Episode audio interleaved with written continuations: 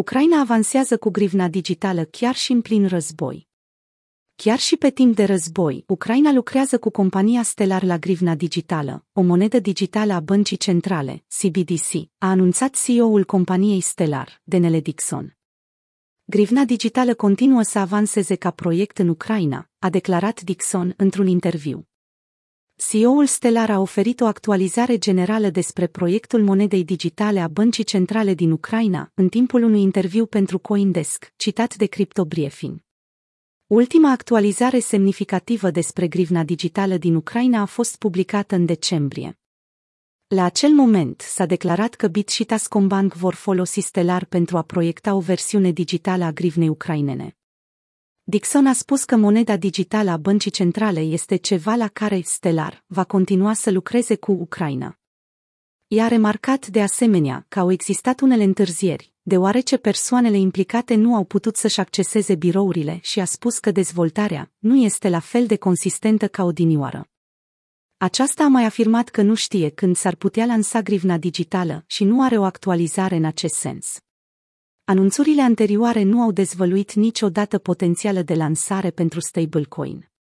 Cu toate acestea, Dixon a spus că președintele ucrainean Volodymyr Zelensky a vrut să treacă la o societate fără numerar în cursul acestui an.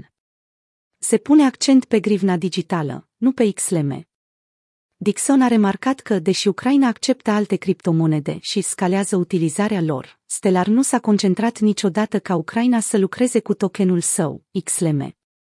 Mai degrabă, ea spune că proiectul ucrainean pentru grivna digitală este destinat în primul rând să asigure puterea acesteia.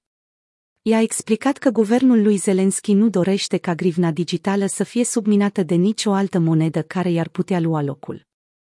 Ea a menționat că alte tehnologii stelar, cum ar fi OnRamps și OfferRamps, pe care Stellar le-a introdus împreună cu MoneyGram în octombrie anul trecut, ar putea fi aplicabile și în Ucraina. În plus, Dixon a comentat despre faptul că Ucraina a început recent să accepte donații de criptomonede pentru ajutor, numind această decizie un semn de inovație în cadrul guvernului ucrainean. Ea a adăugat că Stellar vorbește cu administrația despre lucruri pe care le poate face pentru a ajuta cu nevoile de ajutor umanitar. Ucraina nu lasă războiul să oprească inovația. Săptămâna trecută, Ucraina a semnat o lege care va crea un cadru legal pentru activele digitale. Printre altele, se așteaptă că legea respectivă va ajuta companiile să gestioneze mai eficient donațiile cripto. Între timp, Banca Națională a României nu are nici măcar un orizont clar pentru euro digital sau vreo altă monedă digitală a băncii centrale.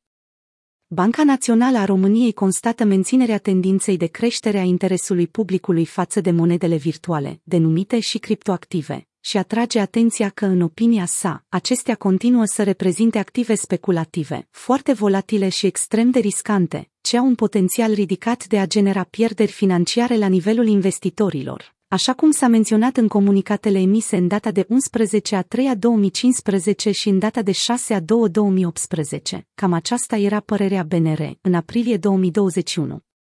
Și nu pare să se fi schimbat de atunci deși, potrivit opiniilor autorității bancare europene, riscul de utilizare ilicită a monedelor virtuale se menține ridicat, au fost create premise pentru administrarea acestuia. Astfel, furnizorii de servicii de schimb între monede virtuale și monede fiduciare și furnizorii de portofele digitale sunt obligați, începând cu 15 iulie 2020, să se conformeze prevederilor legii NR